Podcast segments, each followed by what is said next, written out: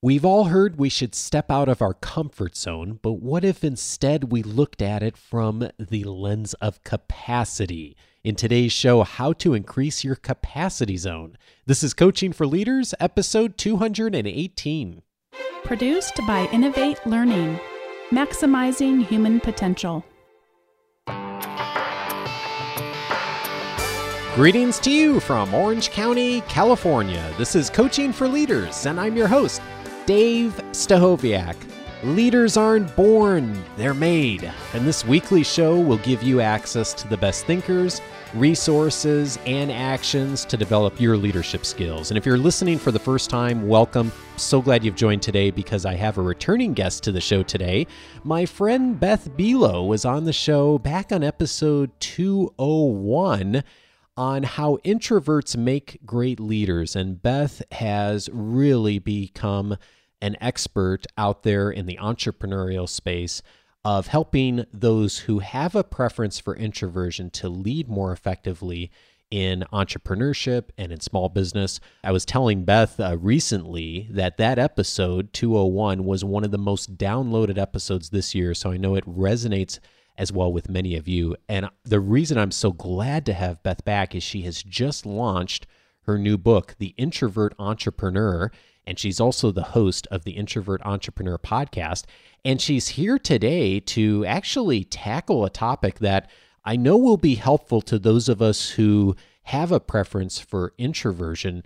But in addition to that, will be helpful to us more broadly on how we increase our capacity in the things that we want to do in the workplace each day and also in our personal lives. Beth, welcome back to the show. I'm just thrilled to talk to you. It is a true pleasure to be here. Thank you, Dave. Well, let's start with the analogy you use in the book about carnival games, which when I was reading, I just completely resonated with me because when I, I remember Beth when I was a kid, we had our church had a annual picnic and they mm-hmm. always got all these uh, all the games together and and different people in the church would volunteer to run games for the kids. And i well remember going one year and my dad and i walking past this one game and it was the best way i could describe it, they were really brightly colored walking sticks. You could win these walking sticks. And they i'm looking back they must have been like you know a dollar piece or something but right but it was so valuable it, then. it was. And i remember my dad said uh, uh, just a very passing comment. I'm sure he doesn't even remember saying it to me. Uh, oh, son, I you could win me one of those walking sticks, and when I get old, I could use it. And oh. and I remember, I, I don't know how old I was, six or seven or eight years old, and I just remember thinking like, oh my gosh, I have to win mm-hmm. this walking stick for my dad. So when he's old, he has something that he can use. you don't want to be responsible for him stumbling around. I know, I know. And I spent the rest of that afternoon at that booth trying to win the walking stick. And oh. unfortunately, oh. the story does not have a happy ending. I Uh-oh. utterly failed. And so anytime I see a story about carnival games, I just feel like I feel like that that experience always comes right back. And so I thought it was interesting that you used the analogy of carnival games in your book on thinking about how we handle capacity. And I was wondering if you could you could share how you framed this and looked at this. Yeah. Well, you know, you learned a lesson at an early age, I'm guessing, and I could turn the tables on you and say, when you think back on that, like, what did you learn about, like you said, it didn't have a happy ending. What did you learn about failure? What did you learn about exerting an effort to get something and feeling motivated to continue to try and to win? For, for someone else like it was for you but it was for your father right yeah yeah well what's interesting is that i do remember it so clearly because it didn't happen much in my childhood. I was mm-hmm. pretty good at school, I had a lot of successes. So when something didn't work for me, I remembered it clearly and it burned it burned into my mind. And so it's it, it's interesting you you asked that Beth because if I look back now, if I could change my childhood, which I, I, had a wonderful childhood, but if there was something I would change, I would actually have wanted to have more failures mm-hmm. at some mm-hmm. points in childhood to have become more comfortable with it than I am currently today. And I'm getting more comfortable with it. But I think if I had had more earlier on, I bet I would have moved faster on some things professionally in my life.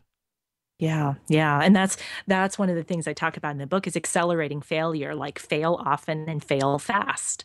And clearly, even though you had that experience and looking back, you wish you had more, it sounds like you still, you know, were able to be resilient. It didn't it didn't knock you down, it didn't kill you. you were able to move on. And that's one of the things like in the book I talk about a whack-a-mole. You know, it's you know, you get this visual of taking some sort of um, you know, hammer, other kind of carnival device and and trying to, you know, whack moles as they're popping up through holes. And we can get very, you know, fixated on it. And when we're doing it, we don't expect to to win necessarily. Um, like we almost expect to fail because we know the game is kind of rigged and that it's it's probably not going to go our way, at least not at first. But we keep trying and we don't let it defeat us. And and I think that you know when we learn those lessons about okay, I, it's easy to learn that lesson when you're doing something that is inconsequential, like trying to win a teddy bear or a walking stick. You know, we we accept those kinds of failures, even though we get very, you know, I mean, don't we get emotional about it? You know, we get adrenaline flowing and and excitement going. Um, so we're invested, but we also bounce back we yeah. we learn to realize okay I, it didn't happen so that's not the end of the world but then we don't always carry that lesson forward into our real you know quote unquote real lives and especially when we're in business and in leadership positions um, we will see failure as something that is we we focus more on our failures than we do our successes. It's kind of you know it's been human nature, and even though there's been so much talk about you know focusing on your strengths, counting your wins, counting your blessings, and and all of that, it, it's still, especially I think amongst high achievers, so easy to get sucked into thinking about where you missed whacking the mole instead of, you know, that one time instead of maybe the five times that you did it successfully before. Yeah, it's so true. And we get, uh, we get, and I just think back to how many times on this show, Beth, I've had people on who have been very successful doing something and talk about the importance of failure, accelerating failure. Uh, I remember having Rich Sheridan on the phone, who was the uh, or on the line, who was uh, the author of Joy Inc. a couple years ago, who talked mm-hmm. talked a lot about how how they built a workplace people love, and one of their mantras in their company is "fail faster." That we recognize yes. failure is inevitable, and it's an important part of the learning process and the professional development process, and even the process of developing things for customers. And so, let's put it out there and let's fail faster. And yet for so many of us, we're taught by society or organizations that failure mm-hmm. is such a bad thing, even though we expect it in things like carnival games, and we know that's just the way the world works. When we actually get out into the world, and then all of a sudden we have a failure in our professional lives or in our business or organization, everyone goes, "Oh my goodness, uh, you know, what did you do? Why did you make that big mistake?" And yeah, failure is really data it's data on what didn't work so you can move on to the next thing. I by the way, I'm saying this, but but one of the shifts Are you still learning it yourself? oh, for sure. Because you yeah. and you make the point in your book, which I love, is so it's one thing to know that. It's a whole nother thing to then take different action and to actually trust that that's really the right path for you. Exactly. And one of the things that I've learned about failure and I and I've almost I think I've almost come to the conclusion that it it it doesn't have to exist. Like failure, saying I failed or um, it was wrong, it, it's a judgment that we put on it. It's very um, subjective. Like you said, it's data. And there's a great phrase um, I'm open to outcome, not attached. And when you think about that in relationship to failing, when you fa- quote unquote fail, it's usually because if you really get real with yourself and reflect on it, it's because you were attached to a particular outcome. Mm. You were hmm. attached to something happening in a particular way. And when it doesn't happen that way, then it gets labeled a failure or bad or wrong. If you're able to attack, if you're, I'm sorry, if you're able to approach your goals, your business, your your your capacity in your job, all of those things with a little it's almost unrealistic to say no attachment, but with less attachment, you'll find yourself being much more compassionate and being able to see those failures, quote unquote, as data as opposed to um, indictments on yeah. who you are and what you're capable of.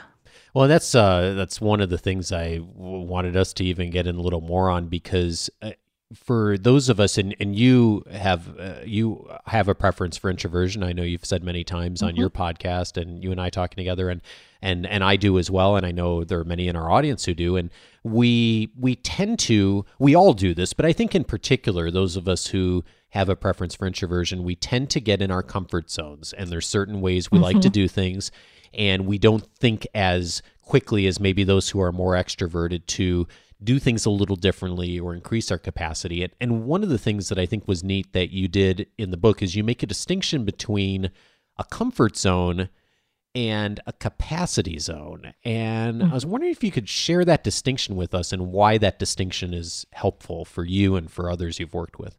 Yeah.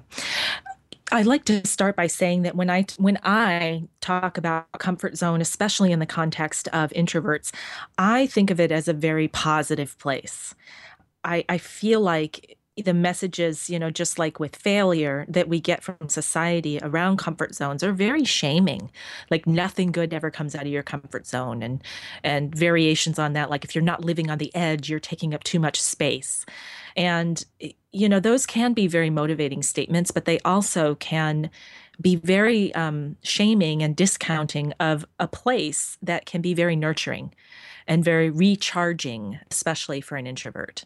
And so, especially in entrepreneurship and in leadership, we're always being told, get out of your comfort zone, get out of it. And I feel like there's also um, space to be in your comfort zone because that's where you can shut out all of the overstimulation. You can shut out the things that are um, distracting or stressing you and be able to recharge so that you can go out. And where the capacity zone comes in is it's like instead of thinking of getting outside of your comfort zone, think of your comfort zone as having maybe another, you know, ring around it or a layer that's actually your capacity zone. Mm-hmm. And you start in your comfort zone and you kind of gear up for that stretching and you you get your resources all together. And then you can stretch out a little bit and you can increase the capacity zone, what you are capable of doing. And when you do that, when you come at it, you know, perhaps from that home base of a comfort zone, when you stretch out into and you you're increasing your capacity zone it's a little it's a little less stressful. You're a little bit more grounded and you have a little bit more confidence perhaps and energy to do those sorts of things. And while it might still be you know a little bit scary you know we it's it's good to be scared every once in a while right? It is. Um, but we you know if if we can ground that in that sort of you know that home base of the comfort zone and stretching out and increasing our capacity zone you know it that what we're capable of will continue to grow and grow and grow. And what is in your comfort zone will continue to grow and grow and grow. Because i don't know about you but i don't want every new activity to always be like on the edge and uncomfortable every time all the time.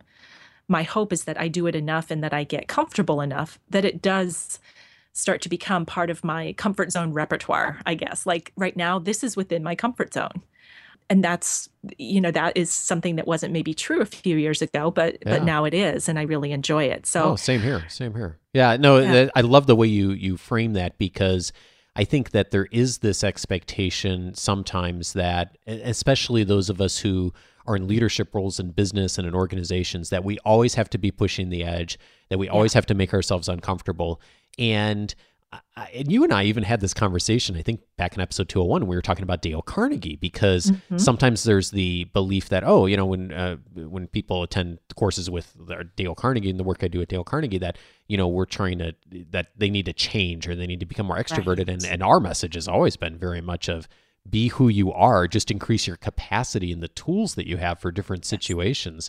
And I, I really like that approach because – then it's not just getting better, but it's also getting better and enjoying your work and enjoying what you're doing. Um, I, that's one of the principles I've used with coaching for leaders is to enjoy it and to have fun with it and not just always be pushing, pushing, pushing for the next thing, but to enjoy the journey and to have fun with it. And I think that that your way of thinking about this of we don't have to shame this comfort zone which let's mm-hmm. just look at it as a different place than increasing your capacity mm-hmm. yeah absolutely and it, it's it is that place where you can you for, especially for introverts it's that place where you can be quiet where you can reflect and you can hear your own voice and be able to kind of filter out the other voices so for me that comfort zone is what makes the capacity zone and what makes stepping out into the unknown possible Mm. All right. So I know there's probably a few people listening who are saying, okay, I buy into that. That makes sense. I'd like to be more like that. When you're working with clients, and I know you often are, are, are, coaching people, Beth, is what is it that you do that you find or suggest that you find helps people to take that first step of, okay, now what could I do that would increase my capacity zone? Usually it's one simple step. Like often somebody will take something like, I need to start a blog, right? And um, you know i have i have one client who doesn't have a blog. She's been thinking about it. She loves to write but she's kind of paralyzed with this idea of a blog because she has in her mind the people who have written you know a thousand blog posts over the years or have so many followers or that sort of thing. So it's a really uncomfortable and and a huge stretch for her to think about just even starting. So we talk about um, we in we create a comfort zone of boundaries and structure and parameters. So in her case I said, "Okay, here's the challenge. You're going to take no more than 30 minutes. It's going to be no more than 300 words. You'll do, you know, and um you know, putting putting li- putting a, putting a box around it if you will to break out of that seeing everything as so overwhelming and big. So there's that comfort zone of like, oh, I can do that. You know, I can do it for 15 minutes or 30 minutes. I can write 300 words and I can put it out there and see what happens. And so that's kind of how we were able to to break through that initial barrier of it's too big, it's too much and say, okay, so let's take it back into something that you know that you know that is familiar and again that is comfortable.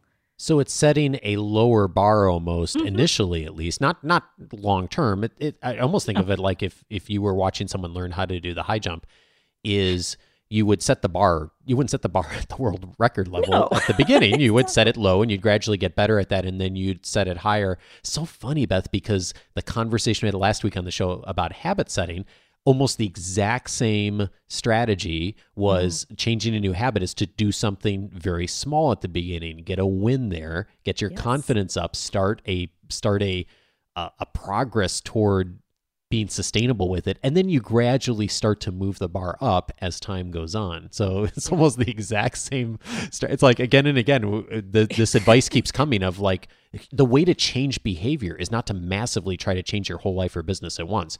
It's no. to identify one or two things and to make a small shift and then to and then to continue to move the bar as you ex- achieve success there. Exactly. And warren buffett famous introvert entrepreneur. One of my favorite quotes from him, and I'm not going to say it exactly, so this is a paraphrase, but he says something like, I would rather find seven one foot bars to jump over than one seven foot bar. Mm. You know, you get that idea basically that, um, yeah, it's a series of smaller steps. I would rather have 10 different wins than one big one that, you know, you don't know what's going to happen. so, yeah, yeah. Um, you know, I love what you said about, you know, creating wins for yourself, because that's the other thing that can discourage us. We still might break it down into small pieces, but we haven't broken them down realistically enough that we're setting ourselves up for success. So I think that's the question to ask is like, what's going to set me up for success? And it's success according to you, not according to what somebody else might be looking at it and saying, well, that's not any big deal. It, if it's a big deal to you, then that is all that's required. That's great. And it's the same strategy Dale Carnegie's used for 100 years in classes is giving people those small wins and building their confidence level and then doing great things with it. And it's uh, as much as I am always inspired by the organizations and leaders that do set those big stretch goals and and can do big things with it more often than not, I found that the organizations that do that really frustrate and challenge mm-hmm. employees. Mm-hmm. And and I I worked for an organization at one point where we never hit the goal because it was so high yeah. that it just wasn't it wasn't achievable in any realm of reality and so people just didn't really take the goals seriously after a while because yeah. they're like well yeah. you know we know the goal is going to be you know 40% more than is we've ever done. So it's just not it's just, it's not even grounded in reality of feeling like that's an achievable objective for us.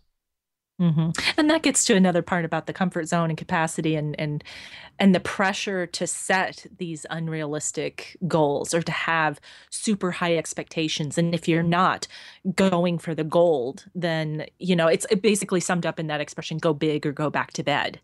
You know, we we embrace that and we say, "Yes, that's right." And and I'm sort of like, why can't I go big and go back to bed? Why does it have to be an either or? oh, said by a true introvert. Bonnie will love that when she hears that. exactly, exactly. so, so okay. Speaking of going big and going back to bed, so we let's get real personal here for a minute. So it is. Uh, we're recording this on November sixth. the The show is actually going to air a little bit after this but you launched your book this week. So mm-hmm. this has been this has been a big project you've been working on. By the way, the book is fabulous. I really hope that I have not read the whole book, but I've read a portion of it and I really hope people will go check it out. Some of the really big names out there in the field of the introversion space like Susan Cain for example have endorsed the book. If you identify as an introvert and you're a leader in any capacity in an organization, I would really encourage you to check it out. So he- here's the thing, Beth, though, I'm curious about is you are the kind of person that, you know, I, I would imagine there's a lot of expectation on authors to go big mm-hmm. and to yeah. be out yeah. there and to be on media. And you have done a lot of that in the last few weeks and month or so.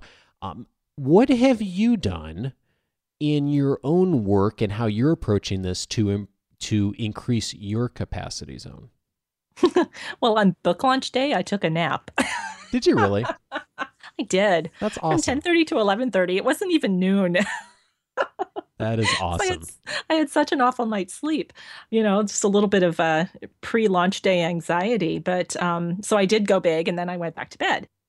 But you know, it's been about and this is going to sound you know i hope this doesn't sound negative but it's in some ways it's like recognizing acknowledging and accepting limitations you know i i and when i say that i i don't mean it to sound like i'm saying well i'm limited or i can only do so much but i also know that my energy is is a something of a finite resource. you know, it always has to be, it is renewable. It's a renewable resource. But on a daily basis, and especially when you're, when I am putting myself out there in such a way, it's something that I have to kind of guard a little bit fiercely and, and say, you know, I don't care if somebody would, would say, I can't believe you took a nap on your launch day. um, you know, that's what I had to do. And so that's how I've been able to take care of myself throughout this whole process. I'm not immune to, you know, feeling like oh, I have to be everywhere. I have to, you know, do everything. I have to do all the things that they say I should and, you know, follow all the instructions to a T. You know, that's kind of my recovering type A personality that that looks at all of that and and feels some disappointment if I didn't do every every every everything that I could.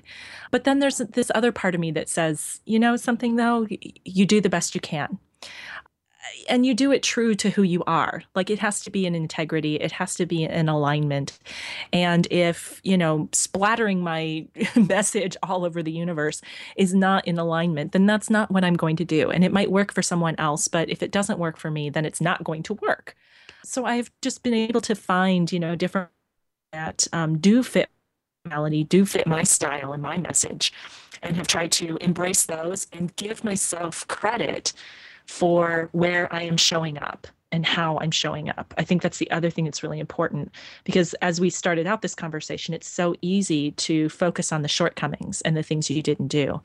And we forget to give ourselves credit for the the things large and small day in and day out that we consistently do to put ourselves out there, make the, you know, get our message out, make a difference in people's lives.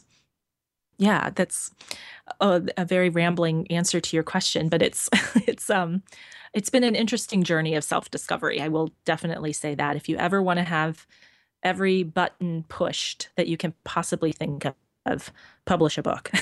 yeah, yeah, I bet. And you know, it it sounds it strikes me as a very authentic answer too. Of and one of the things I heard you say there is that part of the way you improve your capacity zone is you also honor your comfort zone is you re- recognize what you can do and what you can't do and you're fine of saying hey i am going to take a nap on launch day and hey i'm not going to stay up all night for four nights in a row of trying to prepare this and i'm going to leverage other Right. people. I know you have other people on your team involved and so part of the way you improve your capacity zone is you identify what your comfort zone is and where you- when you need to be there in order to do that.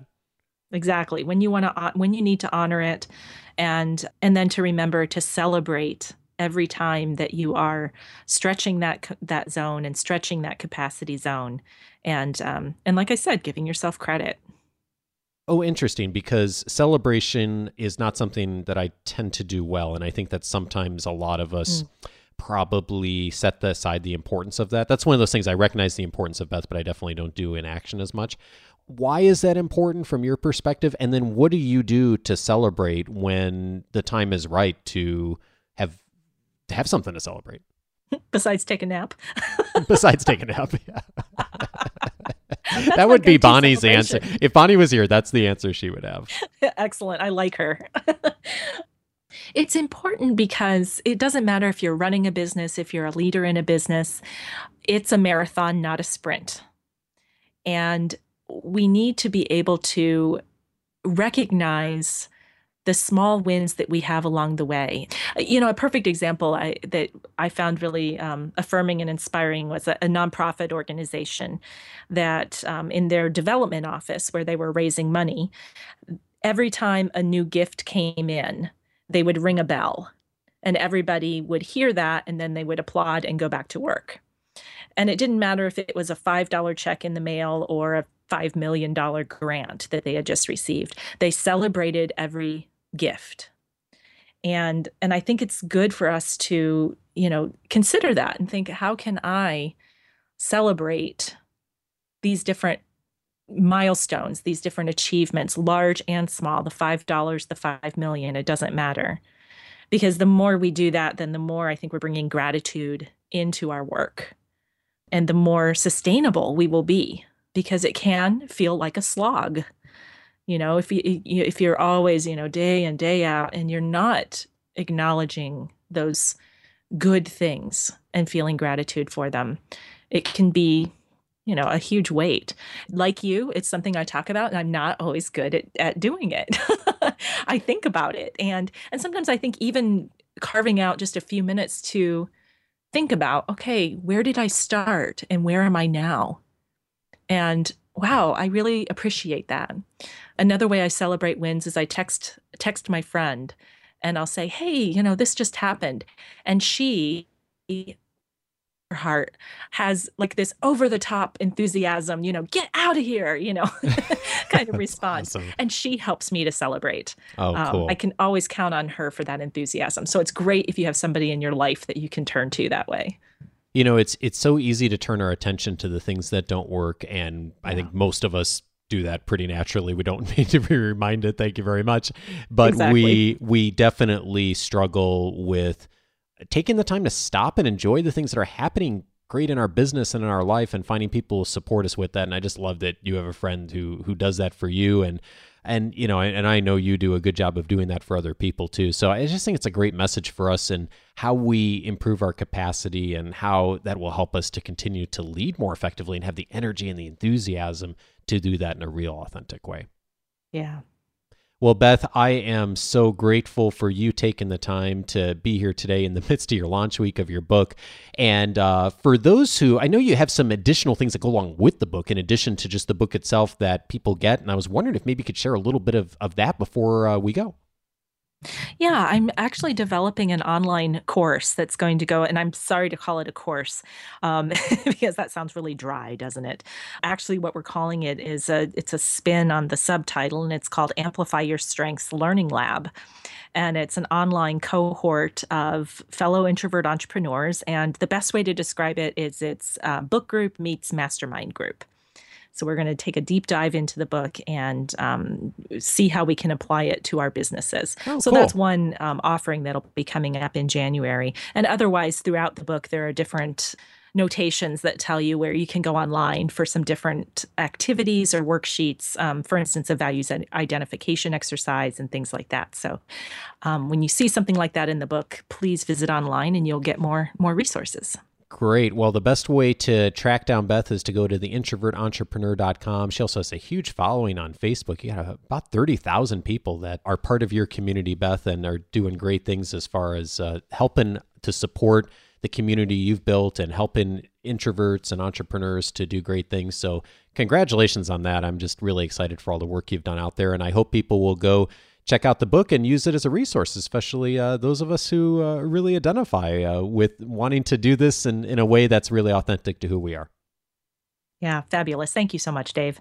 Beth Buelow is the author of the new book just launched, The Introvert Entrepreneur, and is also the host of the Introvert Entrepreneur podcast. Thanks, Beth. Thanks, Dave.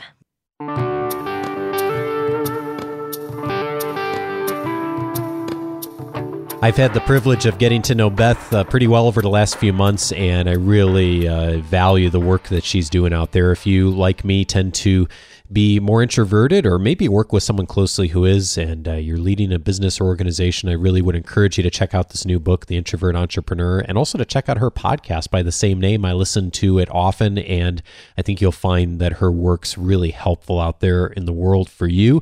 And if you have comments or questions about uh, anything we talked about on today's show, or maybe you just have a comment or question in general about leadership that you'd like us to tackle for one of the next Q&A shows, the next one coming up is episode 221 go over to coachingforleaders.com slash feedback. And unlike most months we actually still have some question spots available for the show coming up in December. So get your questions in now if you've got one that you'd like us to consider for the show. Again, coachingforleaders.com slash feedback. I always give preference to people who submit questions by audio, which you can do on that site. You can even listen to it before you submit it, but uh, you can also, uh, there's information there on how to submit it by writing as well. And if you're not already subscribed to the show, it airs every Monday. You can subscribe to it on wherever you're listening to this or on iTunes or Stitcher. And before I let you go, take a moment, please, to join my weekly leadership guide. It comes to your email box on Wednesday and includes a article from me each week on the best articles, podcasts, videos, ideas, resources that I know will help you between the shows. And it also includes an overview and a link to the full weekly show notes so you can get all the resources mentioned each week. So if you listen on the go like I do, it will help you in staying current on what's being mentioned on the show. And when you join the Leadership Guide, you will get instant access to my reader's guide that lists the 10 leadership books that will help you get better results from others with brief summaries from me on the value of each one of those books. And if you read just one of those books this year, maybe even over the holidays, it'll really get you set up for success starting in 2016. And it will almost certainly get you thinking about not only reading one of those other nine books, but you'll hear many references to great leadership books in any of those books. So if you'd like to get access to that, coachingforleaders.com slash subscribe is the way to do that and that'll stay keep you connected with the show and everything that's going on in the coaching for leaders community as well. Hey have a great week and i look forward to talking with you next monday. Take care